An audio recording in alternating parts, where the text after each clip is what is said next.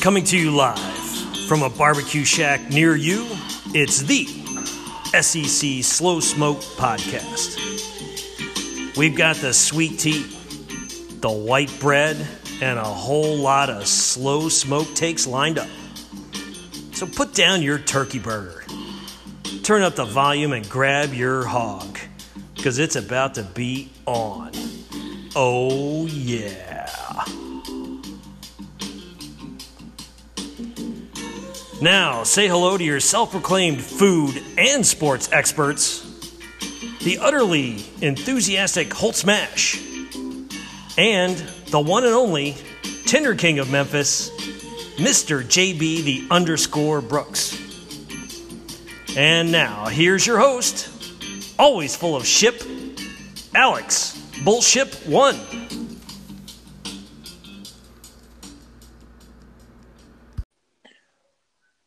Welcome back to the official SEC Slow Smokes March Madness podcast. I'm your host, Alex. I got my boys Holt Smash on the line and Mr. Tinder King of Memphis on the line. How you boys doing? Doing good, Alex. Doing good. Glad we can finally talk about the uh, SEC tournament that Mississippi State won today. the SEC. Oh, wait, wait, women's basketball, right? Yeah, they finally they finally won it. They lost in the championship game to South Carolina like three years in a row, and they finally were able to win it this year. So they're regular season champs and tournament champs. So shout out to the to the Lady Dogs. Where where Mississippi State's good at something. Mr. JB Brooks, were you the one who tweeted about Arkansas women, Arkansas Lady Hogs? No, that was not me. Dang, you've been you've been eyeballing this one, Holt. Yeah, that's right.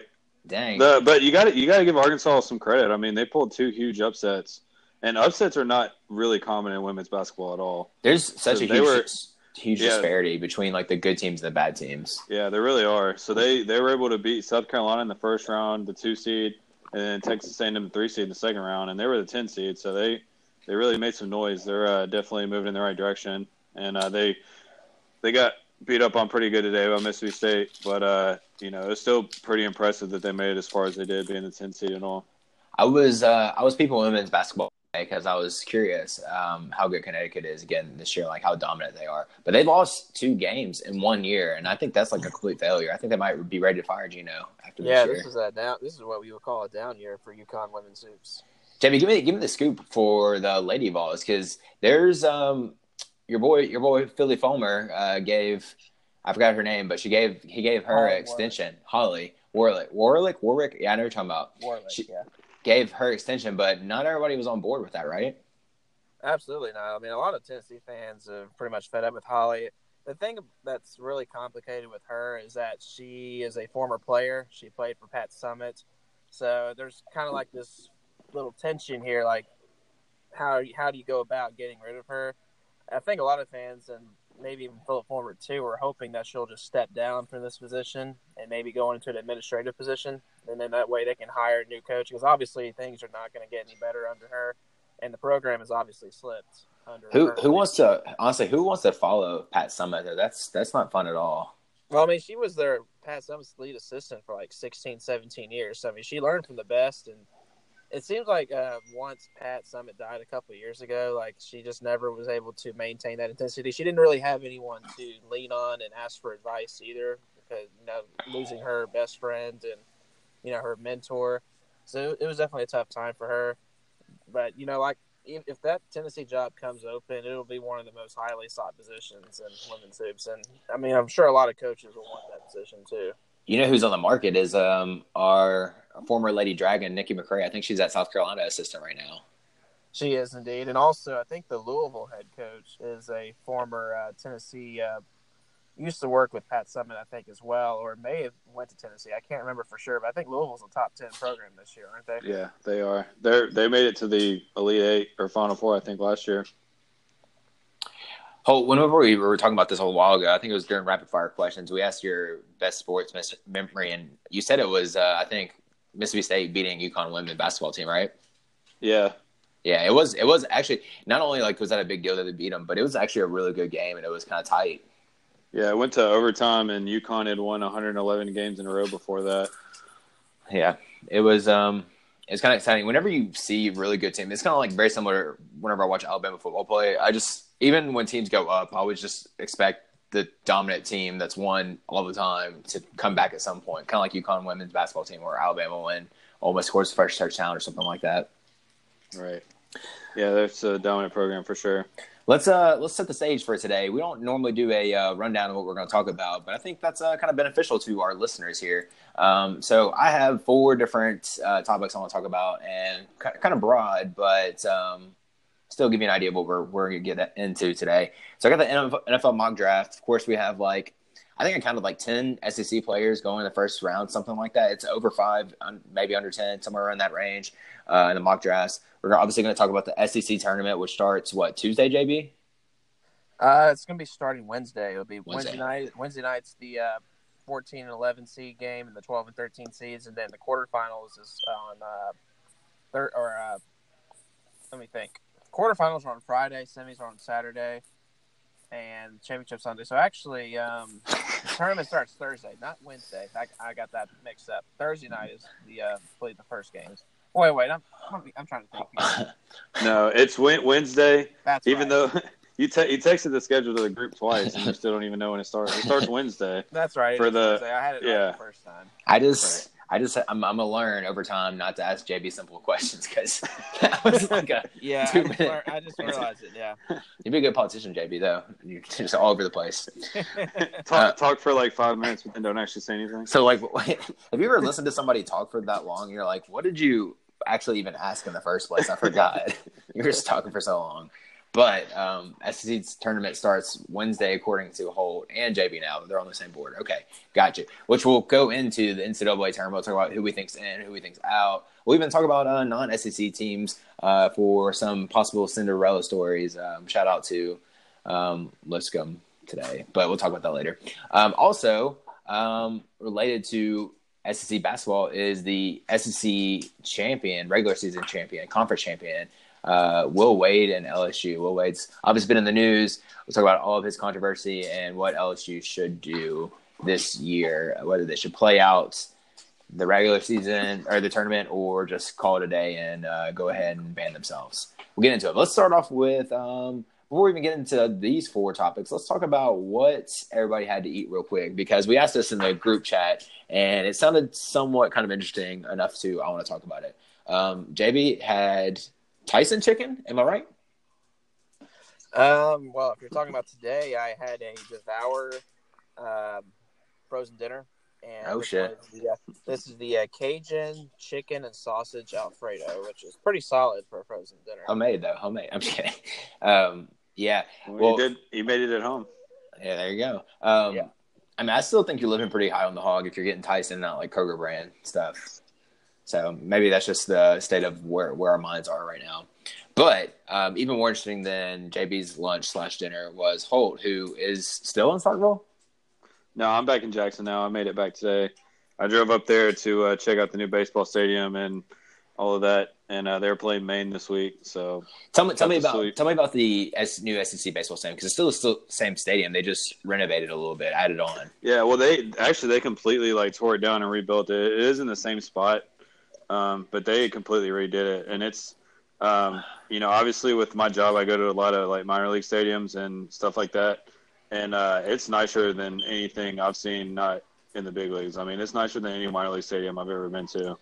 It's just like everything's like state of the art, and there's not a bad seat in the house, and there's a concourse that goes all the way around. You can the field is visible from everywhere. So it's uh it's really really cool. Y'all should uh, definitely get down there and check it out. Sometime. No no bias. You think S- or Mississippi State has the best stadium in the SEC? Oh yeah, it's not even close. Who would be, I mean, would, would second be LSU? That's what I was LSU second. That's what I was going to say. Ole Miss is kind of nice too, or at least I, I, don't necessarily think about the stadium itself. I just think about the atmosphere. Mississippi State right. obviously takes it serious. LSU, and then Ole Miss actually is kind of um, looks at least fun on TV to be at the games. And Ole Miss is renovating their stadium right now. I think so. Yeah, like but I, I would say the two Mississippi schools and LSU are probably the best places to go see a game. Also, Arkansas and Fayetteville. Yeah, Arkansas is a lot of fun game. too. Another another topic we we tweeted this out this week. Um, there's 12 SEC t- baseball teams ranked right now. Um, the only two were Vanderbilt and Alabama, I think. Um, crazy. No, Kentucky, Kentucky and Alabama. Oh, Vanderbilt's good. Yeah, I'm thinking of Yeah. Vanderbilt's like the number, Vanderbilt's number one. no, no, I'm thinking about. I'm think thinking got- about I think you got baseball Yeah, basketball yeah. mixed up. Vanderbilt. Um, yeah, they they just haven't won a game in SEC in basketball, but they're they're on the on the rise. I mean, only way up from only way is up from here for their basketball team. Um, but yeah, so long term, there's no way this is going to be sustainable to have 12 teams in the top 25 from the SEC, right? Because they all will just beat up on each other. Right. And I mean, if you look at, I'll let JB get in in a second, but I was just going to say real quick. I know like Tennessee, I'm pretty sure is still undefeated. They lost one. They And- lost one. I just checked Oh, it they out. did? Yeah, Finally took an L today. yeah. And uh, so anyway, the you know LSU got swept in uh, against Texas, and they're struggling on the mound a little bit. So um, it'll be interesting to see if they can turn things around. And you know, a lot of the teams haven't really played a tough schedule so far. So uh, you know, once we get into conference play, we'll start. You know, teams will start knocking each other out. But uh, as of right now, it looks it looks to be as competitive as ever, and it should be a fun season. So JB, what's going on with Tennessee baseball? Because like, is this is it still the same coach from Fullerton? No, no. That this is their their new coach is uh, Tony Vitello, who is the hitting coach for Arkansas, and he's going into his second season. Okay, yeah, that's how much I pay attention. Um, so they're 15 and one, I think, is what I saw. They, I, I don't know if they've really played anybody yet. That's what's kind of hard to tell. It's kind of hard to tell um, how good you are in the non-conference because a lot of times they don't play each other um, or play play big teams. But um, looks like Tennessee hasn't played anybody, but they're still 15 and one is a good, good, good way. Well, I mean, you do what you're supposed to do. You know, you Yeah. play bad teams, you you beat them. I mean, Yeah. that's Yeah, they're supposed to beat them, and, and now they got like a 14 game cushion over 500. I mean, to me, if for Tennessee, like if they probably if they finish anywhere around 500 in SEC play, they're prob- they're definitely going to be in contention to play in the regionals in, in March. And I mean, you can't really ask for anything better, especially in Vitello's second season. We need to talk about this offline, but I would be down to go to the SEC baseball tournament. yeah, that's a lot of fun. Yeah, I'm sure it is. Um, all right, let's let's get off of SEC baseball before, and let's let's get back to the main topic, which is uh, Holt. How good was your grandma's home cooking this weekend? It was awesome, and that's what I love about going back to Starkville is I always have a place to stay because my grandparents live there, and um, you know she made my favorite meal, uh, which is meatloaf. She makes like the best meatloaf I've ever had. I can was- confirm. well, I don't know if I had meatloaf, but like your grandma just cooked good in general. Yeah, and it was wrapped in bacon, which was really good. And we had cream potatoes and lima beans, and she made some sweet tea, That's- and then she made some brownies for dessert. So That's- I definitely loaded up on on my calories and loaded up on some home cooking while I was down there. so southern. Everything you just said, wrapped in bacon, sweet tea, Yeah. brownies, all that sounds good. Um, I was also thinking about this whenever uh, we were talking about it. Is like I don't know any grandmothers that can't cook well, at least in the South. But like, think how much it would suck if you were like the only person that had a grandma that couldn't cook in the South. That'd be uh, Yeah. very sad. I don't. I, I'm assuming your grandma can cook, JB. Yeah, both my grandmothers are pretty good cooks. There you go. There you go. And then Holt, you also stepped outside of the grandmother's kitchen and got some uh, good local eats. Yeah, I did. Of course, uh, Friday night after the game, I went over to Stagger and got some fried cheese, uh, pep, uh, but with pepper jack instead of mozzarella, which I'm a really big fan of because it, it gets like it gets really melty, a lot more than mozzarella does. And then uh, just got a burger that was really good. And um, and then today I was gonna go to Little Dooey, but they're actually closed on Sunday, which I totally forgot about. So I ended up going to a place called Oby's and Yeah. got a craw- crawfish po' boy that was Solid. outstanding. Yeah, I love that place so much. What's crazy is like just like a background on me real quick, but like I, my parents or my grandparents have lived in Starkville like my whole life, so I used to go in there and visit them, and uh, for like a month at a time during the summer, and I'd always want to go to Oby's like two or three times while I was there. But then when I was in school, like I never went because it's kind of like out of the way. It's not near anything. But uh, so it was cool to uh, go back and check it out. You know, had a the crawfish po' boy, like I said, on the French bread that was really good, and uh, had some waffle fries, and it was not for free, unfortunately, Oof, but it was free. good. It's um, this wasn't opening weekend at state for baseball, so I'm trying to figure out why exactly you went. Just wanted to. Yeah, I just wanted to, to check out the new stadium, and uh, you know, I have a lot of free time right now. I used to work in baseball, and I, I don't right now, so I'm trying to take advantage of that by going around and you know seeing some of the new baseball stadiums and stuff that I you know wasn't able to do when I was you know working Yeah, it's um, it's crazy because the men's basketball team, the women's basketball team, is SEC champs now. Um, the men's basketball team probably going to be in the NCAA tournament and hopefully make an SEC tournament run for you there. But unless it's football, baseball trumps everything in Starkville, right? Oh yeah, yeah. Baseball is a huge deal at Mississippi State for sure, and it's probably the sport that they're traditionally best at, and uh, just a great atmosphere. And there was a huge crowd, even though they were just playing Maine. You know, it was still a huge crowd. I mean, you know, I mean, I don't know if it was sold out, but it looked pretty close. And you know, there's people. There had to have been like at least seven to ten thousand people there, and it's just a lot of fun, great environment, and just a fun time all around. Maine is also the last place I'd want to be, but it's a different story altogether. It seems like so far north, so cold. No, no crawfish, no uh, sweet tea, no chick. I've heard the I've heard the drinking water in Maine is really good though. Hey, well, Memphis has good drinking water too, so we can compete with them. Uh, probably lower murder rates though than than Memphis. I have to say so. Getting to the main topics, JB, NFL mock drafts. I said earlier, SEC has maybe some people might say 10 first round draft picks.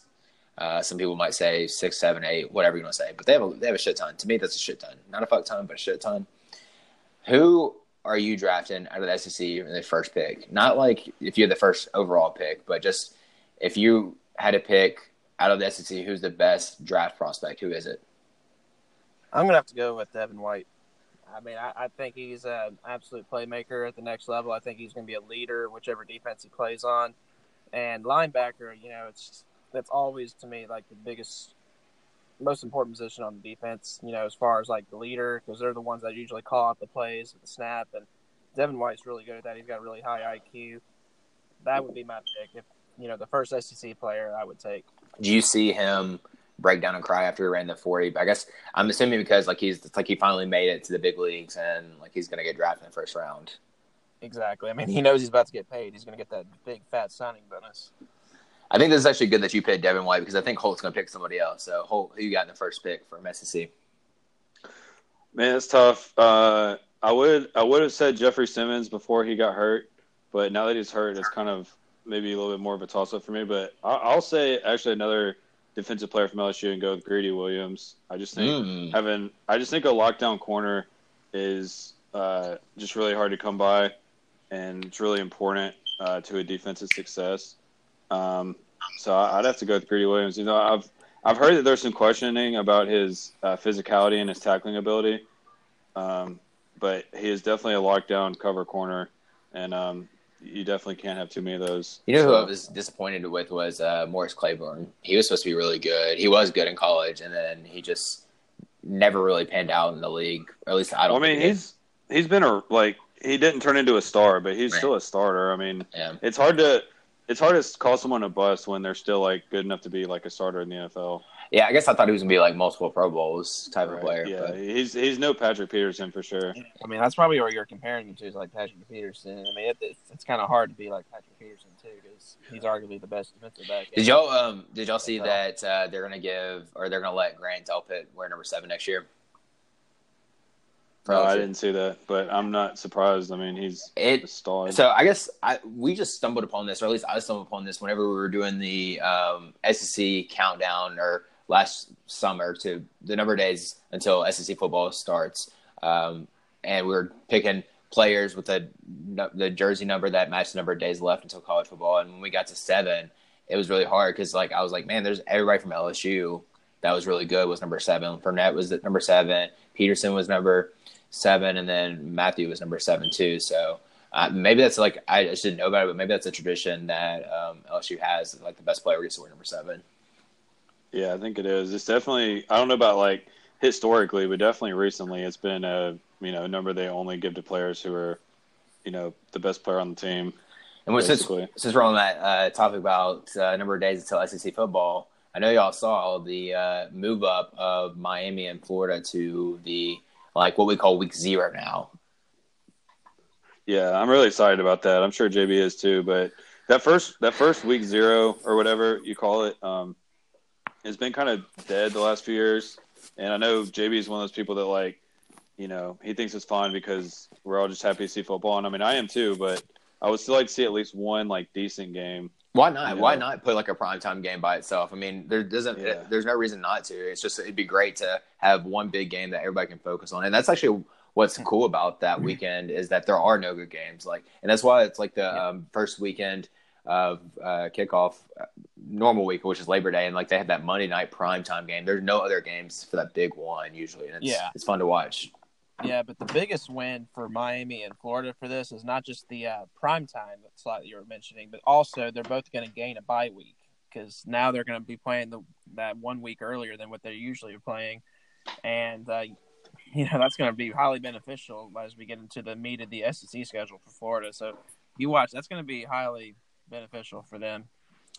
Yeah, we'll see. I don't, I don't know about Miami. Um, right, at least next year, and Florida. Florida should be better, or at least the same. Um, quarterback issues for both teams now. The oh, I was going to say the the guy from Wisconsin transferred, but he transferred to Florida State. I forgot that. Hornibrook is that his name, right? Hornibrook, Alex Hornibrook. Yeah, it's kind of hard to forget his name, but he transferred to Florida State. And I was, I was, I was trying to figure out like why he transferred because like man, he played all the time. Why did he? But then I, I forgot that he uh, actually did not play. He got benched his uh, last year there.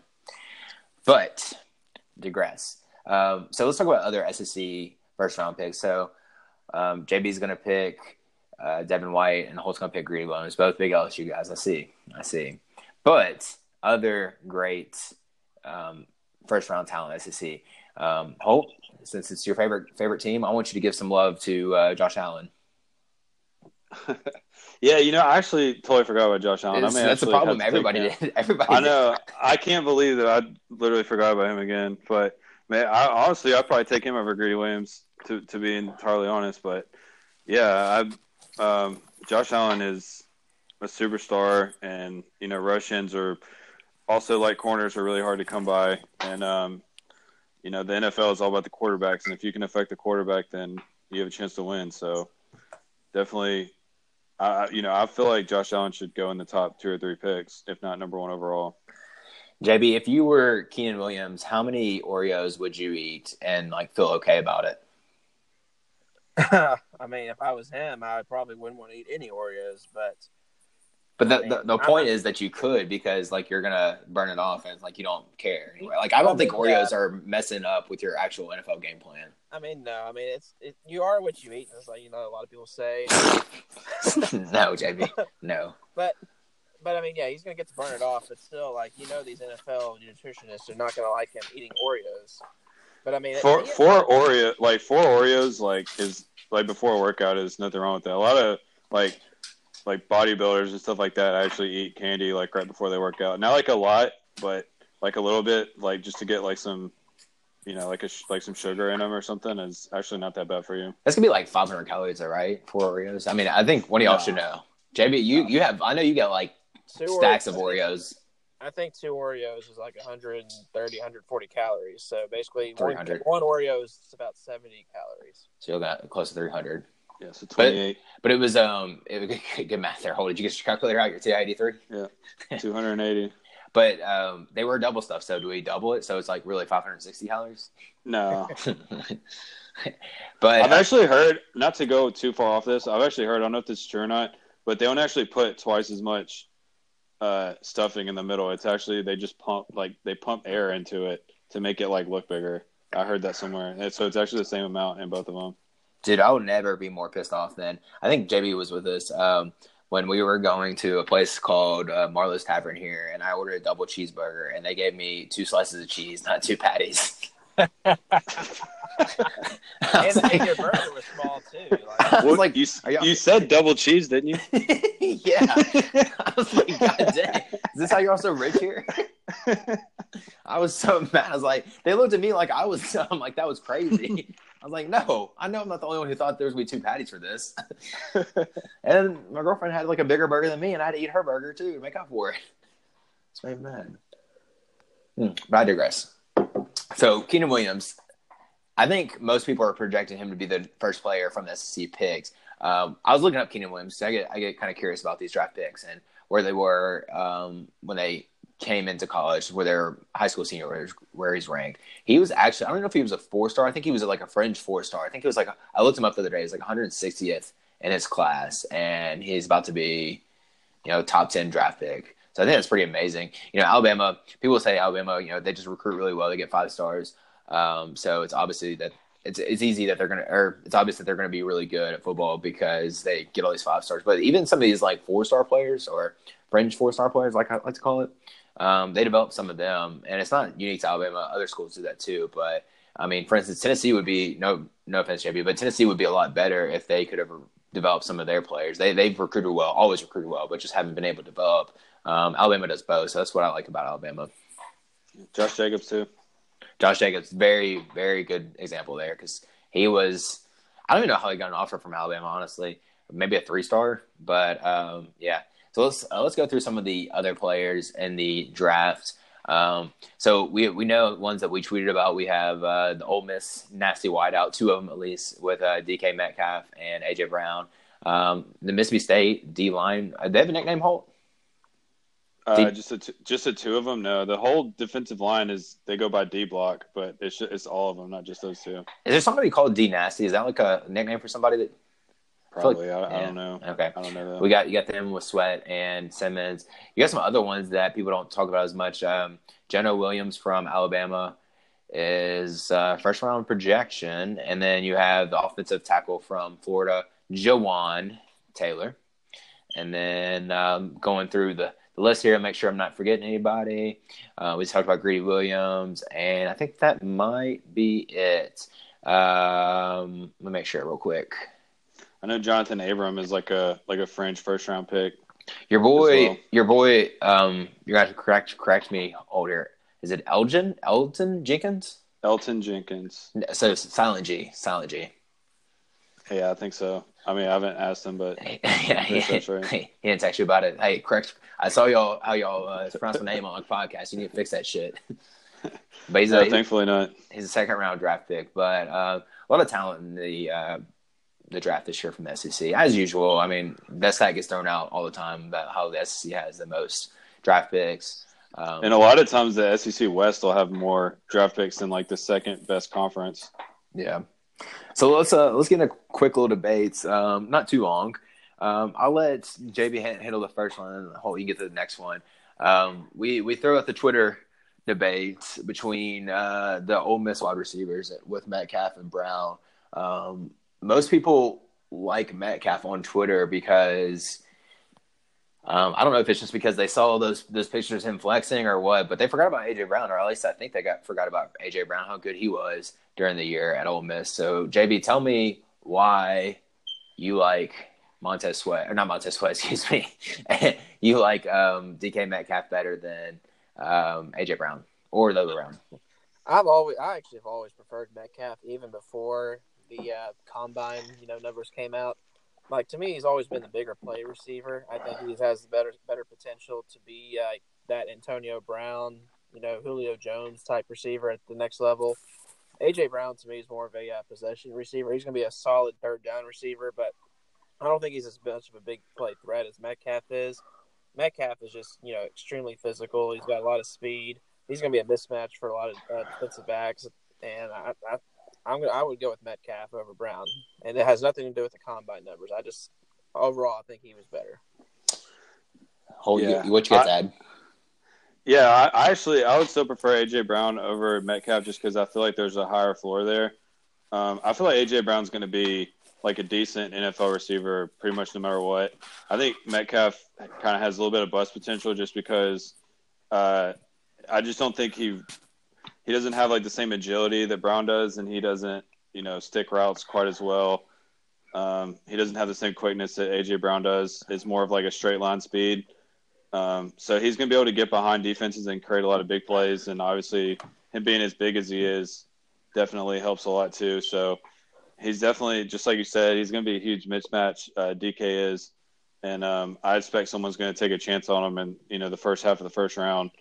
And uh, but I just feel more comfortable with AJ Brown. I just feel like he's more of a sure thing, and uh, you know, just like you said, big on third down, and it's it's it's almost kind of like uh, Jarvis Landry and Odell Beckham Jr. like a few years ago. Like AJ Brown's more like Landry, and I guess DK's more like Beckham, but just I, with the big play potential. I I think whenever I think of uh, DK Metcalf, I think of uh, Dez Bryant. That's who my comparison is. But maybe, Yeah. maybe I'm off, but that's that's why I, I think like uh, what was his name that played for the Steelers? Like Martavis Bryant. Yeah, I think he kind of reminds me of him because he's kind of like a guy who can get behind the defense, but he's not the kind of guy who's going to like, you know, be beating guys on routes and you know quick cuts and fooling DBs. I think DBs are going to be able to stay on him pretty well as long as he doesn't get behind him. Um, all right, so Holt, let's stay with you real quick. The other Twitter debate, and I'm gonna add a little twist to it. So we have Montez Sweat, we have Jeffrey Simmons, or you can pick Ed Oliver. Which one you going? Uh, I'm still going Jeffrey Simmons. Well, so hold on. I- tell, tell, before you talk about Jeffrey Simmons, ask, tell me about Ed Oliver because before the season started, everybody was all up on his nuts, and everybody liked Ed Oliver more than everybody, every other player in the world. They liked Ed Oliver better. Why has Ed Oliver gone down so much? And um, Jeffrey Simmons, you like Jeffrey Simmons more now? Yeah, well, I mean, Ed Oliver just is. I mean, number one, he's a little bit undersized. Um, obviously, he's a big time player, and I'm not saying that he's not, but uh, you know, he's a little bit undersized, and you know, he had like some attitude problems kind of at the end of the season last year, and Yeah, it was just kind of like this whole weird thing that was going on with him. the jacket. The, yeah, the jacket and that that whole thing, and uh, you know, I don't know how much that has hurt him. I don't know how much you know his size has hurt him. I don't think there's a lot of NFL defensive tackles that are around that size. But you know, that being said, I mean, Aaron Donald is probably the best defensive tackle in the NFL, and he's not like the biggest dude either. So, you know, it's definitely possible. I just, you know, I, I feel I feel like Jeffrey Simmons is the best out of all these guys for me, just because he's he's able to take on double teams and uh, not give up any ground, and he's still able to make plays in the backfield and get after the quarterback But- and all those things. but- I just think he sets the tone for the whole defense. But what was Montez Sweat's forty time? Didn't he run a four four one, which Yeah. I think is the fastest for a defensive lineman at the combine ever? Four Since four they started would be a great time for a running back, and he's a freaking defensive lineman Yeah. coming at you. At They said they said that his forty and his shuttle time were both were both faster than Odell Beckham Jr.'s when he was at the combine. That's so great. See, he's. I mean, you can you can see it in him that like he's just like a lot leaner than Simmons and most defensive linemen. Uh, what is he? Six five, six six. Yeah, I think he came in at six six, and then I forgot exactly what his wingspan was, but it was obviously really long, which you can tell just by looking at him. Yeah, But he's able to uh, keep offensive linemen's hands off him because he's got the reach on everybody, and obviously got the you know I don't know, I mean the forty yard dash is cool to talk about because you know of how fast he was, but at the same time, like when is a defensive lineman ever going to have to run forty yards on a football field? Like yeah, hardly ever. So yeah. Um, how mad did it make you that Simmons didn't get to work out at the combine? I, I mean, not too upset. I mean, the NFL like does their whole PR thing, and I understand it. And obviously, you know, Simmons made a mistake way back then, and then obviously he got hurt before the combine even started, so he wasn't going to be able to do it anyway. But uh, you know, I mean, yeah, it was kind of disappointing. You kind of want to see it, and you know, as being a Mississippi State fan, you want to see all your guys kind of show out and get talked about and have that exposure for your school, and you want to see your guys doing well. But uh, I think he's going to bounce back. I think he's going to be just fine. So you think you think Simmons is going to be all pro player? You think Sweat's going to be a pretty good player? Do you think he's going to be all pro player as well? Yeah, I like I like Sweat too. Um, I, I really do. I just don't, you know, I think he's maybe not quite an All Pro player, but maybe just like an NFL starter. I Yeah. mean, hopefully I'm wrong. Hopefully he's better than that, but you know, it just I just think he's a little too lean and maybe not bulked up enough. I think he might struggle against like some NFL offensive tackles, like in the run game. But I definitely think like on third down and stuff, he's going to be able to get after the quarterback against anybody. Well, regardless of what you think about your your boys at State, they all bow down to Josh Allen. Am I right, JB? Uh, no, I mean, I was, I was no. JB, you're not a bro. you're supposed to tag team. Sorry, I'm I'm, I'm going to go with Holt here. No, but yeah, like I am more of the on the sweat train. I guess. I mean, I'm definitely sweating bullets here, so I'm gonna I'm going with sweat because at the next level, Sweat. At the NFL level, like it's definitely evolving more into a pass oriented uh, system for most most of these offenses. And Sweat is going to be an awesome second and third down type uh, guy, pass rusher. Like he's going to be an, an elite pass rusher at the next next level. Like especially with his 440 speed, it's going to be a mismatch for a lot of offensive tackles. So he has run forties. Huh? He he runs forty yards before he gets to the quarterback. Sure, yeah, yeah, yeah. but you know, I mean, he's he's got the quickness, and I mean, I guess you know when I look at it, like I feel like you can find you know nose guards a dime a dozen in NFL. Like as far as guys that can just plug holes, and, you know, on the defensive line, but finding a game changing edge rusher, those are the kind of guys that can you know make or break an awesome elite defense. I mean, some of the best defenses we've seen in the past. You know, the Ravens uh, Super Bowl defense, the Patriots Super Bowl defense, the Broncos Super Bowl defense. All those defenses had excellent edge rushers, and that's what ended up winning those teams Super Bowls. And that's why I'm going to go with Sweat. Before we switch gears to the basketball scene around the SEC, I'm going to ask you one last question, JB. You're Cliff Kingsbury for the Cardinals. Or I guess you could be a GM for the Cardinals here. Because um, Cliff, you, would have to be really good looking and have to get fired and get an NFL job. And that's just very highly unlikely for the most part. Um, you get the number one pick, JB, and you can either pick Kyler Murray or pick another player um, instead of Kyler Murray and keep Josh Rosen as your guy. What are you doing? I'm going to keep Josh Rosen. Size matters. I I just think more, you know, as far as like a pocket passer. I mean, I'd rather have more of that kind of a guy because Josh Rosen's shown he can be mobile too. The thing that worries me about Kyler Murray is is his head really in it? Like, why would it not know, be at this point? Yeah, and you've seen like he's he's failing some. I don't know if you've seen he's been uh, not doing so well in a lot of his interviews. it makes me wonder: is his head really in it? Or not? Like, is he going to be, you know, be able to learn and absorb the knowledge of these NFL systems that are a little bit more complicated than college offenses? Like Lincoln Riley's system, let's face it, it's not a very complicated system. It's very quarterback friendly. I think a lot of quarterbacks could put up those kind of, you know, incredible numbers in that system. But I would go with Rosen. I would rather stick with him because he's only had one year and he was a high, highly touted prospect coming out of college too.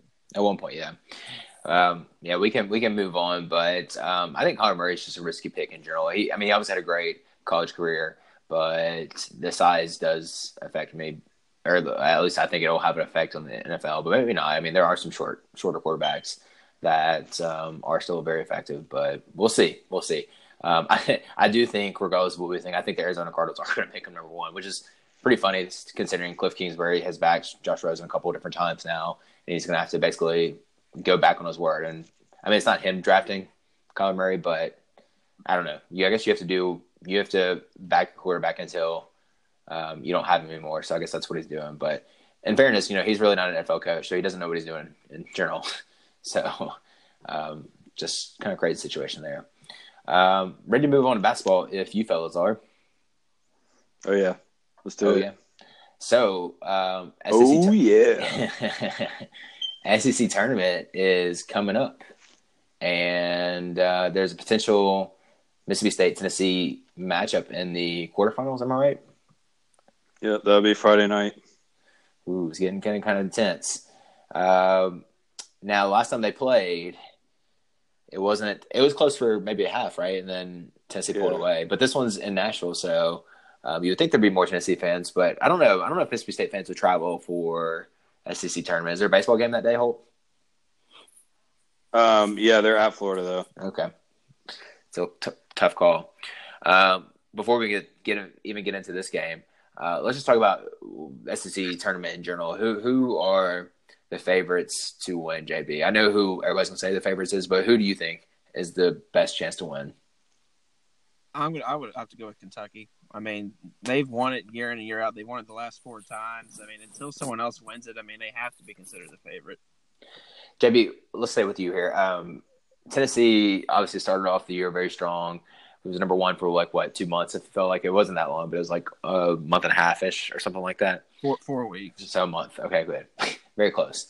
Um, but then the last month of the season here, February, mid February into March, um, weren't playing so well. But it's more of a effect of them playing really good teams. I mean, at LSU, at Kentucky, and at Auburn. Very hostile environment at Auburn, by the way, Saturday.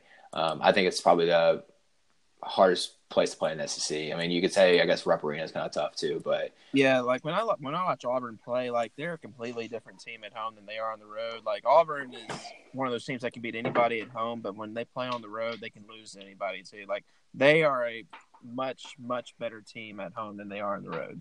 So my point is Tennessee playing good at the beginning of the year and kind of finishing not as strong due to better teams they played. But do you think that actually helps them going into the tournament that they've been knocked down a couple times? So they're not necessarily the underdog, but they're not on top and they don't have the target on their back like they would have if they went in the SEC basically undefeated.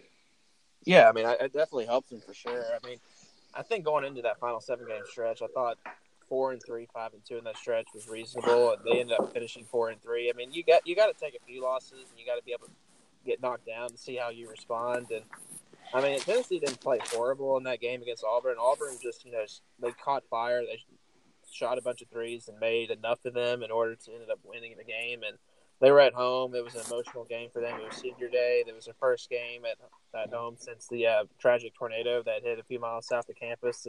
It was a very emotionally charged Auburn team, and I don't think Tennessee has anything to be ashamed of. Uh, going into this tournament, uh, I think like pretty much Tennessee and Kentucky are co-favorites. I think odds are that Tennessee has a twenty nine point eight percent chance to win it. God dang, JB, how do you remember that? I saw, and then also Kentucky has like a twenty nine point six percent chance. So they're pretty much just co-favorites, and then after that, it's a little bit of a drop off to like fifteen percent for LSU and uh, fourteen percent for Auburn. So you know, it's there's not really a clear cut favorite this year in the tournament. I think it's kind of wide open after, um, even though Tennessee and Kentucky are definitely more like co-favorites. I think that it's more wide open this year than it has been because I think LSU and Auburn, even a team maybe a wild card like Mississippi State or Florida, could make some noise as well. Holt, if it's not going to be Mississippi State, who's going to be the the wild horse, the dark horse, not wild card, uh, not wild horse, uh, dark horse team? to um, yeah, thanks JB. The, wild, the, the, the the dark card wild horse team. Dark card, dark card wild horse. Can I, JB, can I get an oh yeah? Oh yeah. Tell me, Holt, who's going to be the dark horse wild card team coming out of the SEC tournament if it's not Mississippi State? Well, if you're looking at the bracket, um, I, I definitely think that it, if you're Tennessee, like kind of on like the bottom side in the championship game, but the top side I think is kind of wide open because obviously you got LSU as the one seed, and all the stuff that's going on with them right now, you don't know, you know, what's going to happen. And plus, they've they've lost a couple games they shouldn't have uh, this season, so they definitely have the potential to lose to a lesser team. And then you got South Carolina as the four seed, who, you know, obviously played well in conference play, but you know, in non-conference play, they didn't play very well at all. So they they're definitely a beatable team, and then they're probably going to have to face, Auburn. you know, Auburn, Auburn, who's red hot in the in the you know that second round right there. So, I mean, I think if there's going to be a surprise team, it's going to come out of the top end, and I would say that Auburn is you know they're obviously they're really hot right now, and when they start knocking down shots, they can beat pretty much anyone because of the way that they play.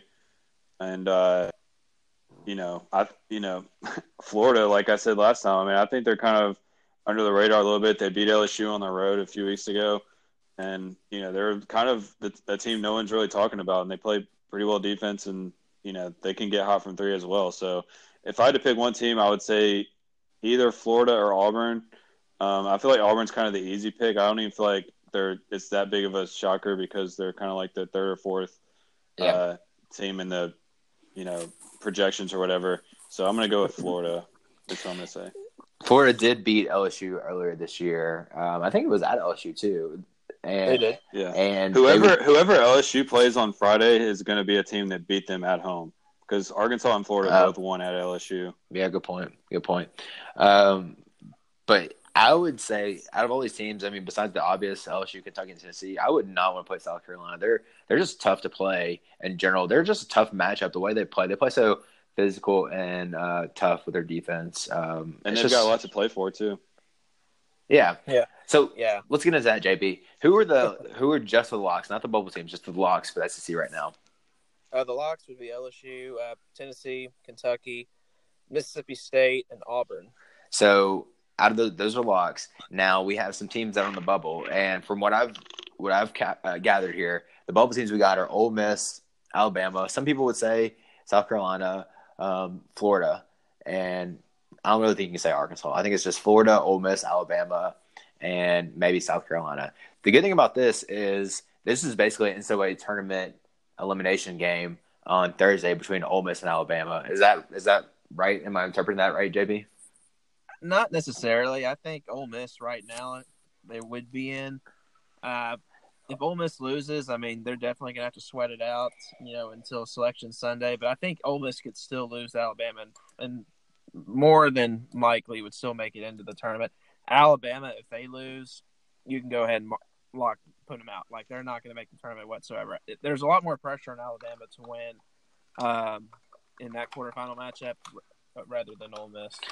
You know what's funny is I think I was checking uh, Lunardi's bracket, and I think he had Alabama as like one of the last four in, but Ole Miss out. And you would think it'd be the no, Ole Miss is in. Was it in? He's got Ole Miss, he's got Ole Miss in currently as a ten seed, and I think Jerry Palm CBS has him as a ten seed. And when you look at their uh, net ranking, they're it's really high, and that's what I, what I really like more this year is the net ranking. It takes in effect uh, how well the teams play. It doesn't just say who they play and who they lost to. Like they actually put in a lot of different met- metrics, like defensive efficiency and offensive efficiency, and home and away, and and how you're playing like in certain parts of the games. And that's why Ole Miss is like their resume is a lot better now than it has been in previous years because of that net ranking system. Yeah. Um, I mean, if if Ole Miss does lose Alabama, though, I mean, it's it's going to be a little tight. I don't think it's going to be just a shoe in. No, no, they're definitely not a shoe in. But if if I, if I was a betting person, if Ole Miss loses Alabama, I'd still think they'll get in. But they'll probably be they'll probably drop down the seed line, maybe to eleven seed or maybe one of the last four in and playing in the first four. But I still think Ole Miss will probably make it in if they lose. But it's definitely not going to be comfortable. Alabama on the other end absolutely needs to beat Ole Miss to get in. Correct. Yeah, they definitely need to win, and they might have to beat Kentucky as well in the uh, semi in the quarterfinals in order to, to definitely be in. But if they beat Ole Miss, they're definitely going to move up a little bit. You know, as far as you know, getting that quad one win that they desperately need, another quad one win. But I think Alabama at this point really needs to get two to be comfortable. But if they get one, they're definitely going to be in the conversation on Sunday. Holt, can you tell me why Alabama is only good in football, and not anything else? Because that's the only sport their fans care about. Well, hold on. Uh, young Holt, way back in the day, was a, a, Alabama Roll Tide fan for everything, including basketball, and that was actually when they were good at basketball. And except for they did they did lose that. Um, they got upset by I think Wisconsin Milwaukee, which was Bruce Pearl's team, um, way back in the day. Uh, but that was with uh, Gottfried, who's now in trouble for um, paying Dennis Smith Jr. at NC State. But um, they should they should be better. I mean, they they have a commitment to other sports. Like their basketball team has been good before, but why can't Avery Johnson get it done at Alabama? Is it just because he's not? I just coach? think.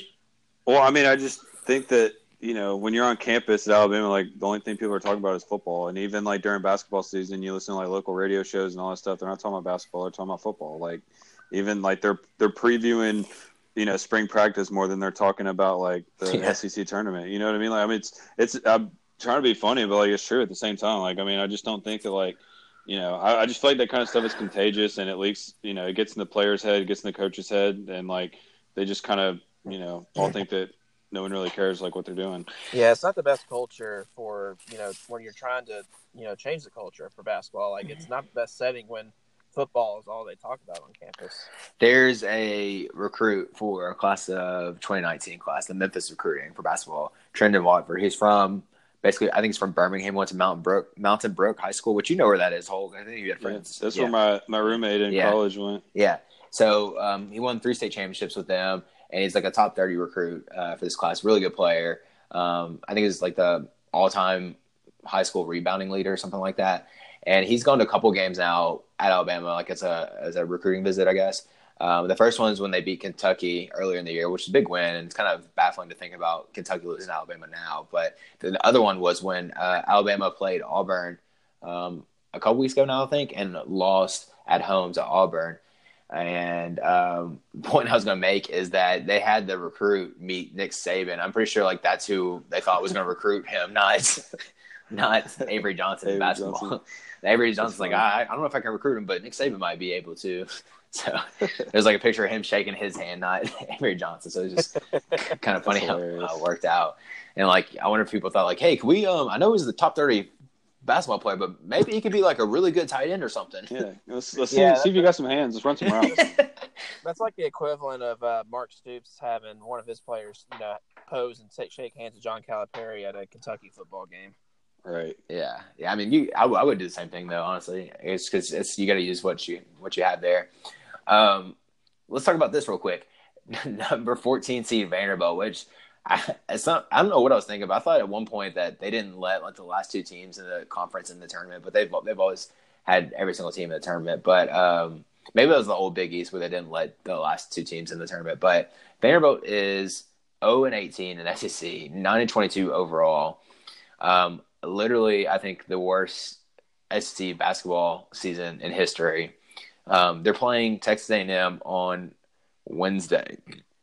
Can we all come together and root for Vanderbilt? Get like a little moral victory over Yeah. Texas A&M?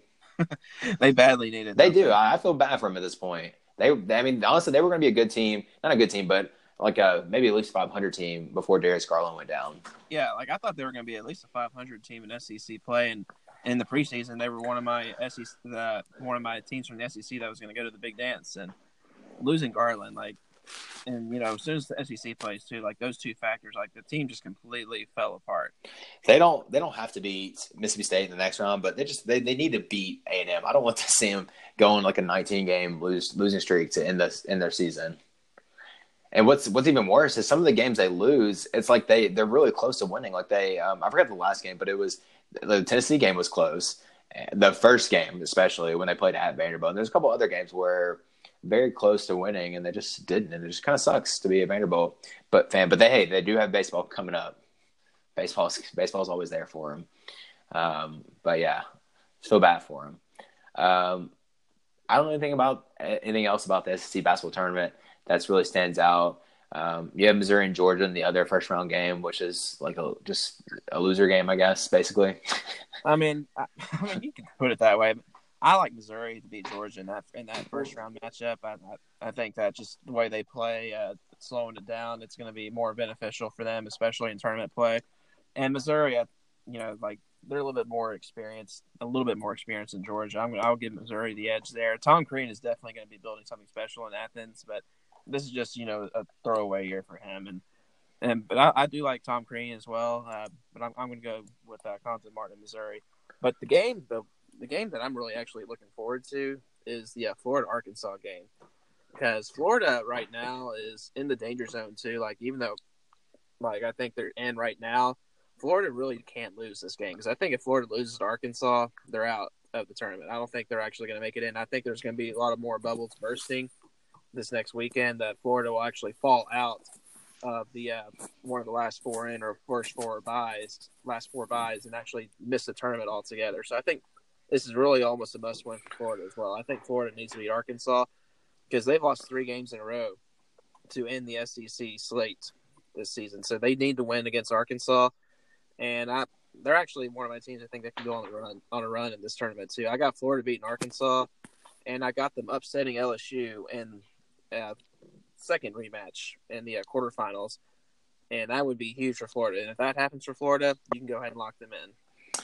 Let's talk about the big topic of the week, which was Will Wade at LSU getting suspended for the last game of the year, including their player Javonte Smart. Is that right, JB? That'd be a smart thing to say. Javonte Smart. Yeah. Um, so suspended both of them for the game. I don't know when LSU plans on bringing back both of them, but I'm assuming they will before the NCAA tournament.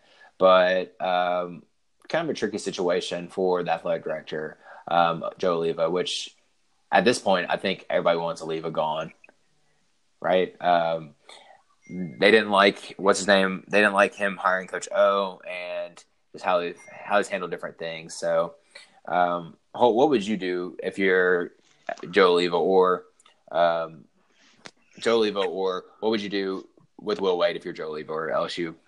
If right now, um, honestly, I say kind of screw the future. Uh, to be honest, I'm trying to. I got a good team this year. I'm trying to win right now, and I'm gonna like I would just let it ride, just bring them both back and see if they can make any noise. And you know, maybe it gets taken away in the future, but if it does, so what? Everybody's still gonna remember what happened. Uh, I think you have a good team this year. You have a chance to do something really big, and you need to go do it. Uh, I wouldn't worry about uh, anything in the future. I would just I would just go. Yeah, very very similar situation um, to what happened with Memphis. I mean, the, nothing came up before the tournament, but just after they um, it was like 2008 whenever uh, they went to the championship game and lost to Kansas with Derrick Rose. Um, they ended up getting the season vacated because Derrick Rose basically didn't take his SAT. But I mean, they vacated the wins, but like nobody remembers that they vacated right. the wins. It's just it still happened in everybody's mind. And you know, you go to Memphis and they have like Derrick Rose in the practice facility, like his his post pictures on the wall, and they hang out. I'm pretty sure they hand out you know Derrick Rose pamphlets to every single recruit, even the football players. They tell them you can be Derrick Rose here. I think that's how it works. But um, JB, I mean, I, the word on the street was the reason why Will Wade got suspended was because he decided not to meet with Joe Alleva.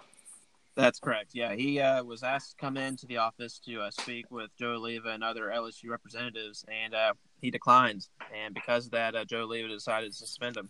And that puts Will Wade in a very high predicament now because now LSU can fire Will Wade for cause, and Will Wade would not get any of the buyout if he is to be fired. Well, people people say that, but like that that only it sounds like a good deal if your coach sucks. But Will Wade's actually been doing really good, so it's like yeah, he's, he's, an, he's an outstanding coach. I mean, I mean, I, we don't know for sure what's on those tapes and if there is anything on the tapes, but uh, it's definitely been speculated that he is on those. That he what what has been reported that he is the one that was talking.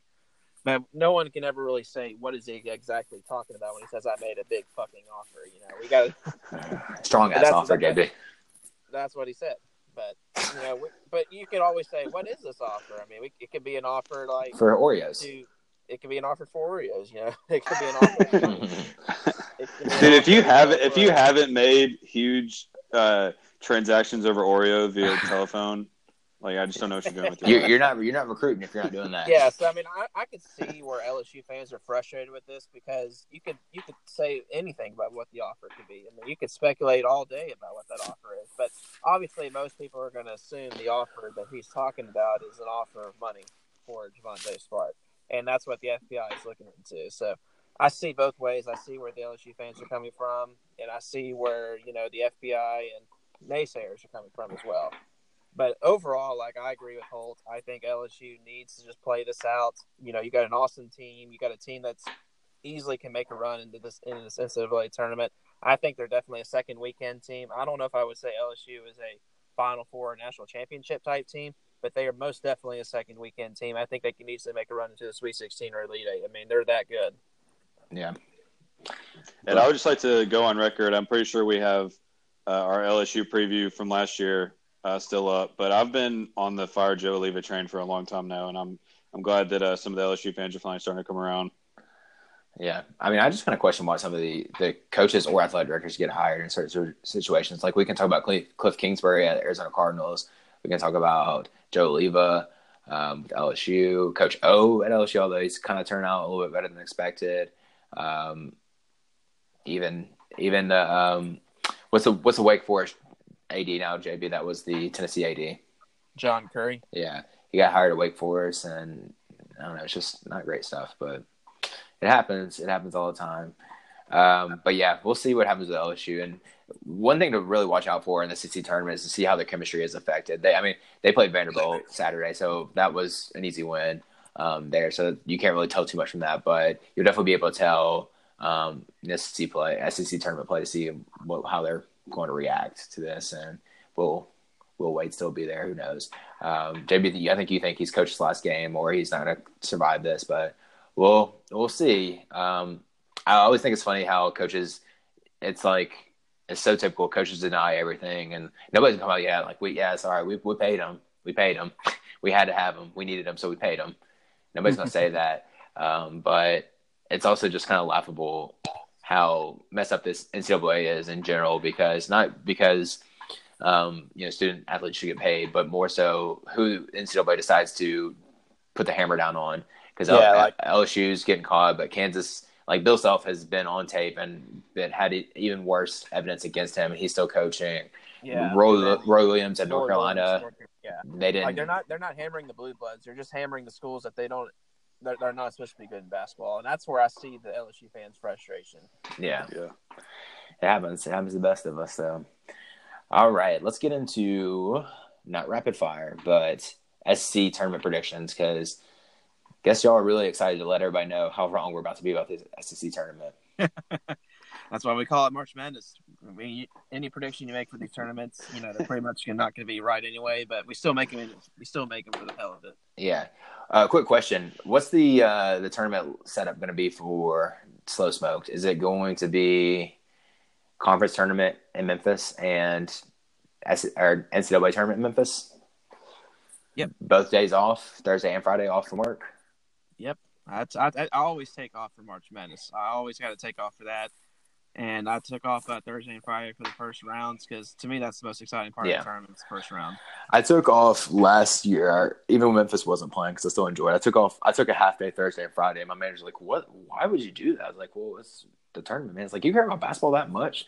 He's like a Georgia football fan, so I guess I can kind of understand. Like, oh, basketball, what's that?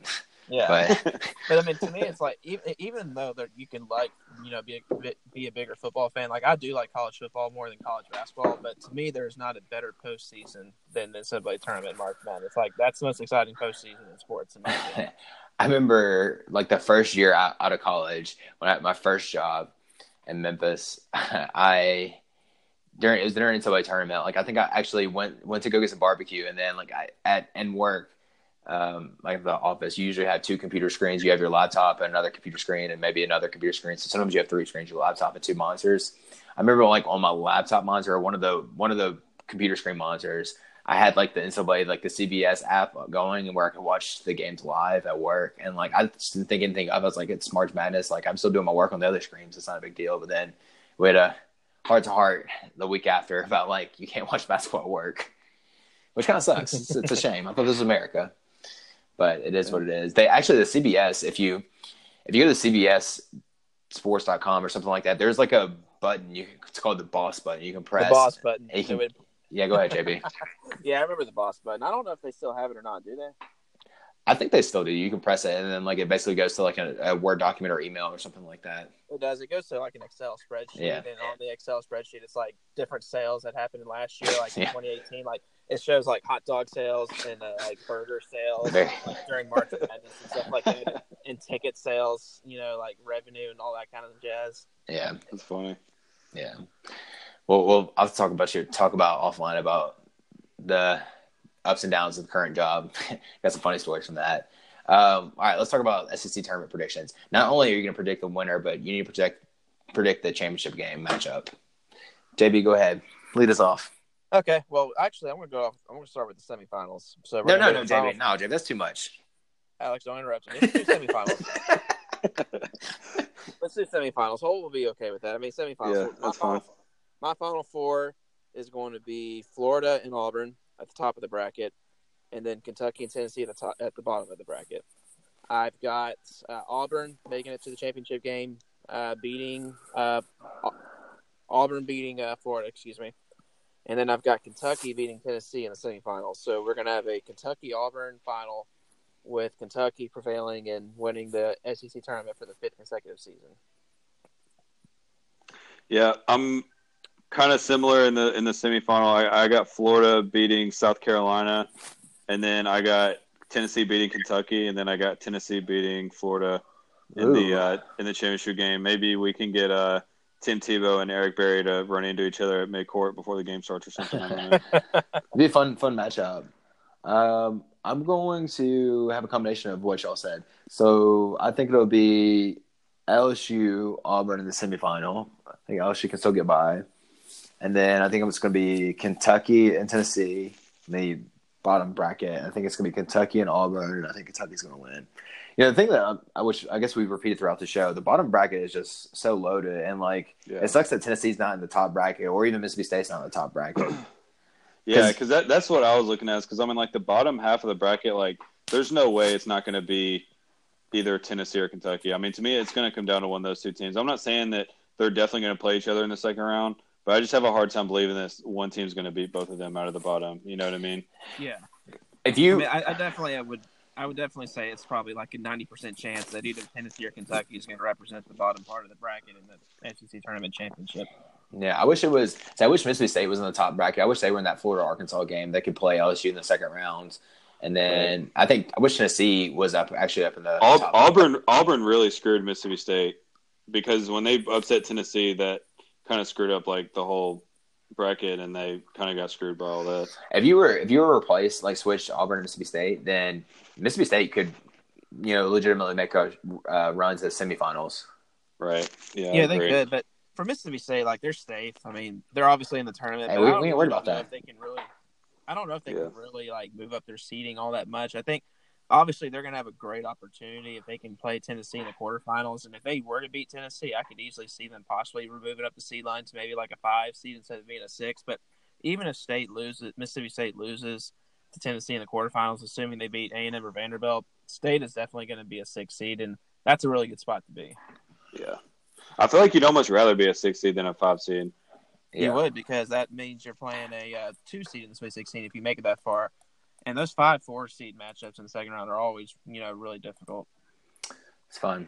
We'll have to get into the uh, tournament details uh, next week. So we're we're gonna say, I guess all of us are saying Kentucky's gonna be in the championship. Well, I guess you're saying Tennessee, oh, but Yeah, I, I picked Tennessee to win it. consensus would be Kentucky though. For if you give me a JB to outrule you, and then um, I don't JB think that's all. what consensus means. No, there's no consensus. We got two picking Kentucky, one picking Tennessee. There's no Now, consensus. who, now, now, who doesn't know stuff, Alex? yeah. Well, I'm just trying to make y'all feel better for not being the only dumbasses. I Right. appreciate that. Yeah, that's, that means a lot. Um, it might be time for rapid fire. I was gonna say we could get into NCAA tournament talk, but that's not even that's a little premature. Yeah, I mean, I think one thing we probably didn't touch on that I would, I think that maybe some fans would want to hear. Um, we had some fans that tweeted at us earlier today about our bubble watch, uh, namely Arkansas fans thinking that maybe they should be one of the teams that's on the bubble. Hell no. I don't know if they really are. I think Arkansas is in position; they have to pretty much win the SEC tournament in order to make it in. I, even if they were to make a run, hypothetically, to the final, including wins over Florida, LSU, and Auburn, I don't know if that would, if that would be enough to get them in. It might be. It might be, but to be safe, they need to win the tournament, and the same goes for South Carolina too. But South Carolina has a much easier path because they get that you know Double bye. double bye. So that means pretty much all they're going to have to do is win two games to make it to the, to the tournament final championship. So I think South Carolina's got a better path to win it all to, in the SEC tournament in order to get that you know that berth into the NCAA tournament. If Arkansas didn't lose those six games in February in a row, then they would be in a lot better shape. Yeah, like they were fourteen and eight at one point, and, Yeah. at, that, and at that time I I had them definitely on the bubble, but that losing streak I think is what killed Arkansas season. So at this point, they're pretty much going to have to win the SEC tournament. If they're lucky, make make a run all the way to the final, and maybe the committee will give them some mercy and give them a uh, at large if they don't win the tournament. So JB says it's a no for me, dog. Arkansas. Yeah, It's a no for me. for the most part, yeah, but it's a no. It's a no for me, dog. Say it, JB. It's a no for me, dog. It's enough for me, dog. you got it. You got it. All right, let's get into rapid fire questions, which Holt might be even more excited because he's the one. He's the rapid fire E. Is that what we're gonna say? He's the Uh, one I just say I'm sitting on the hot seat. sitting That's on the how hot I put seat. it.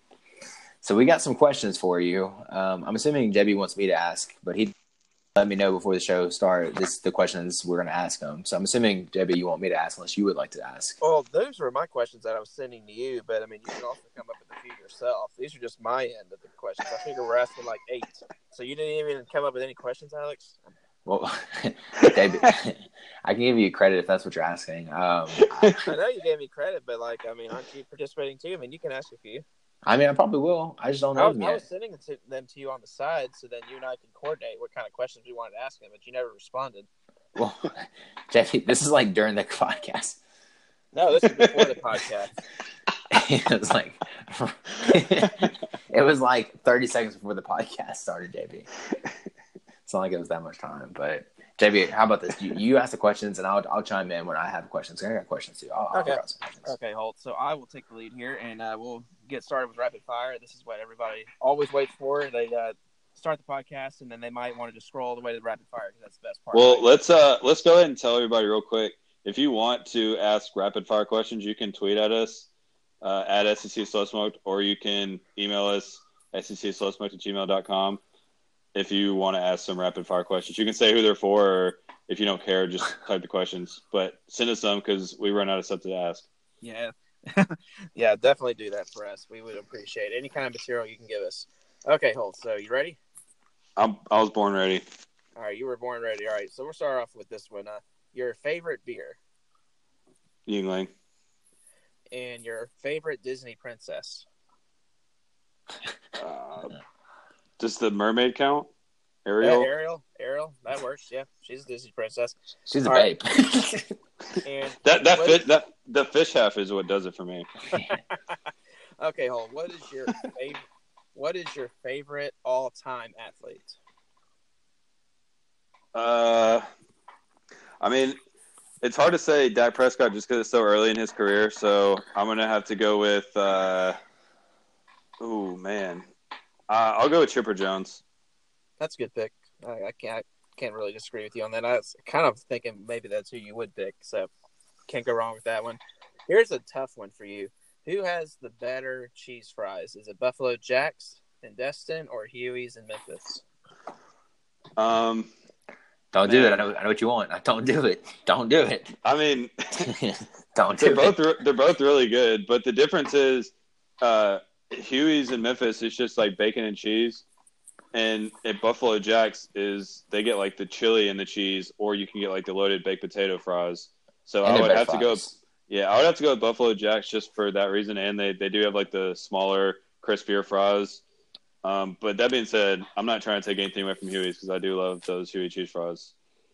Yeah, that's fair enough. I mean, I, I, the Buffalo Jacks fries I think are better, but I think the way that Huey's prepares it might be a little bit better too. So it, it's kind of like a little bit of best of both worlds, I guess. You know, whichever you Right. prefer. All right, so here's my next one. Uh, who is your favorite country singer currently? Uh, Eric Church, Favorite country song? like ever. No, like right now. That's you know maybe on the Oh. charts. Uh, shit, I don't even listen to the radio anymore, so that's a tough question. Radio. Uh, We'll we'll say a song that's within the past year. How about that? Uh, God damn. did that ra- did that round here buzz song come out in the last year? I'm not even sure. Does It's that been count? about the last- r- r- I'll, I'll I'll give it to you. It's probably Okay, been like Ra- round here buzz by Eric Church. We'll go with that. Yeah, that's a great one. I mean, anything by Eric Church is probably I feel my like- favorite. I feel like once you get to our age, you just like stop listening to new music. It's just like all just like recycled old stuff. Yeah, like the only time we ever hear new music, I guess, is maybe when we put it on Pandora. But like a lot of us, you know, are, you know, millennials, we don't listen to the radio anymore. I mean, I, I I listen to the radio in my car because I don't have like all those new features that you know the car has, so I'm kind of forced to listen to the radio. So I do hear a lot of the new material.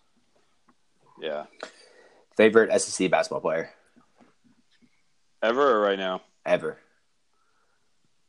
Oh man, I wish Russell Westbrook played in the SEC because it would definitely be him.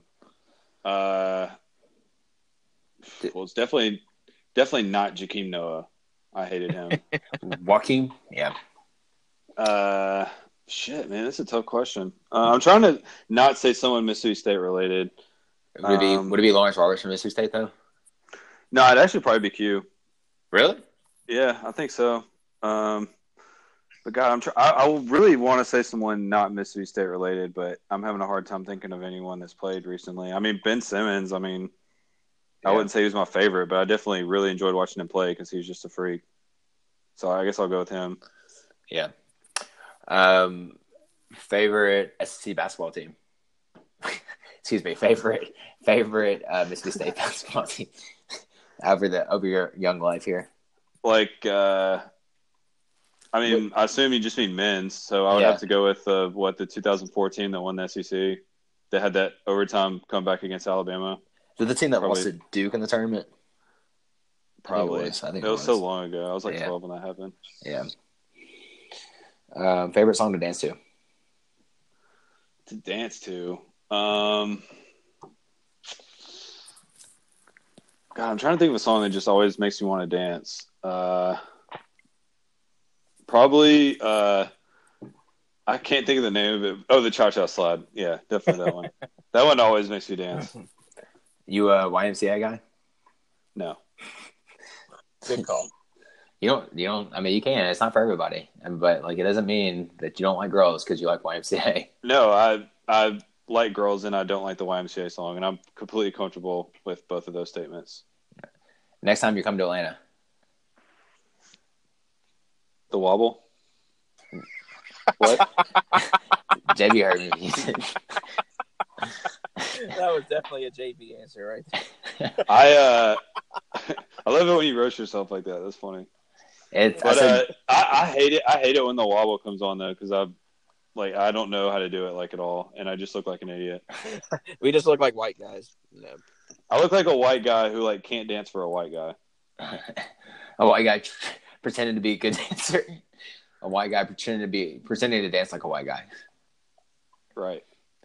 Um, but what, what did you say? I'm sorry. I said, when's the next time you're coming to Atlanta?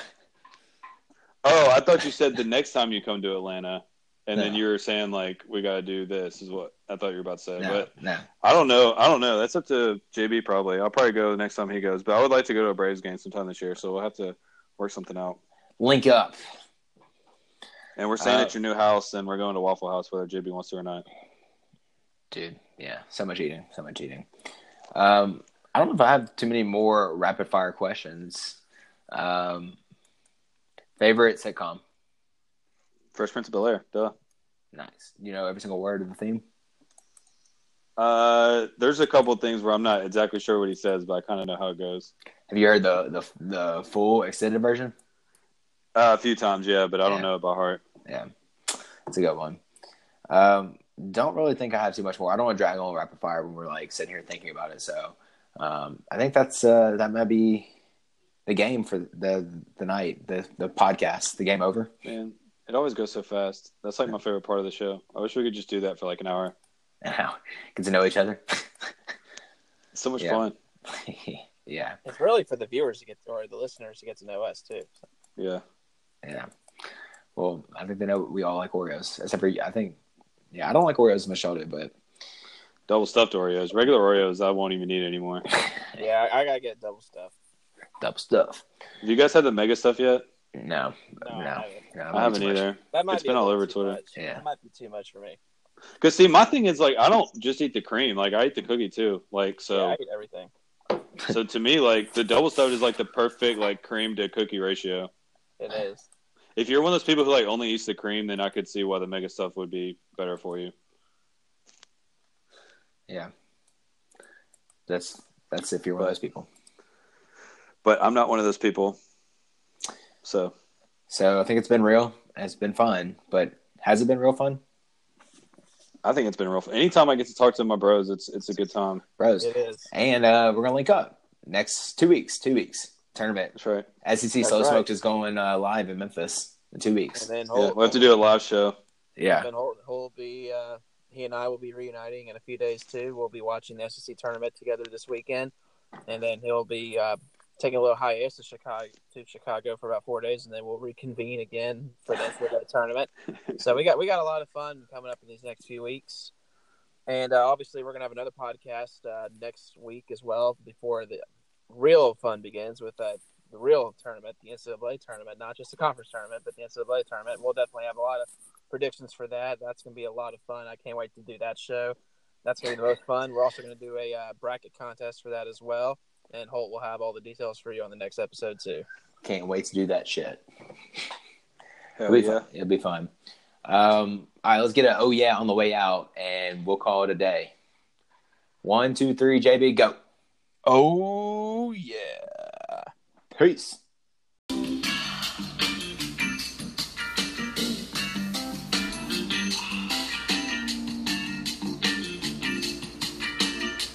Thanks for tuning in to another outstanding episode of the SEC Slow Smoke Podcast. Be sure to rate us and subscribe on iTunes or your podcast app of choice. Follow us on Twitter and Instagram at SEC Slow Smoked. Spread the good word on this podcast like the chili and cheese on your fries. If you like this podcast, tell a friend because there's plenty to go around. Oh, yeah.